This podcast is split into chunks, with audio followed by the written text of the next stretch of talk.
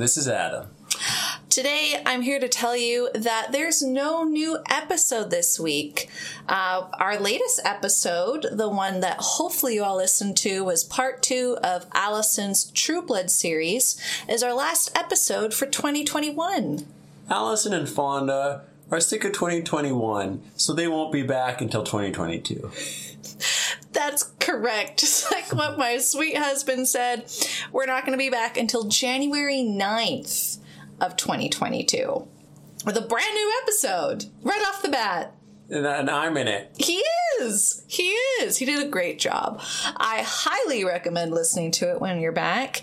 And that's kind of it. I hope you have a wonderful, safe holiday.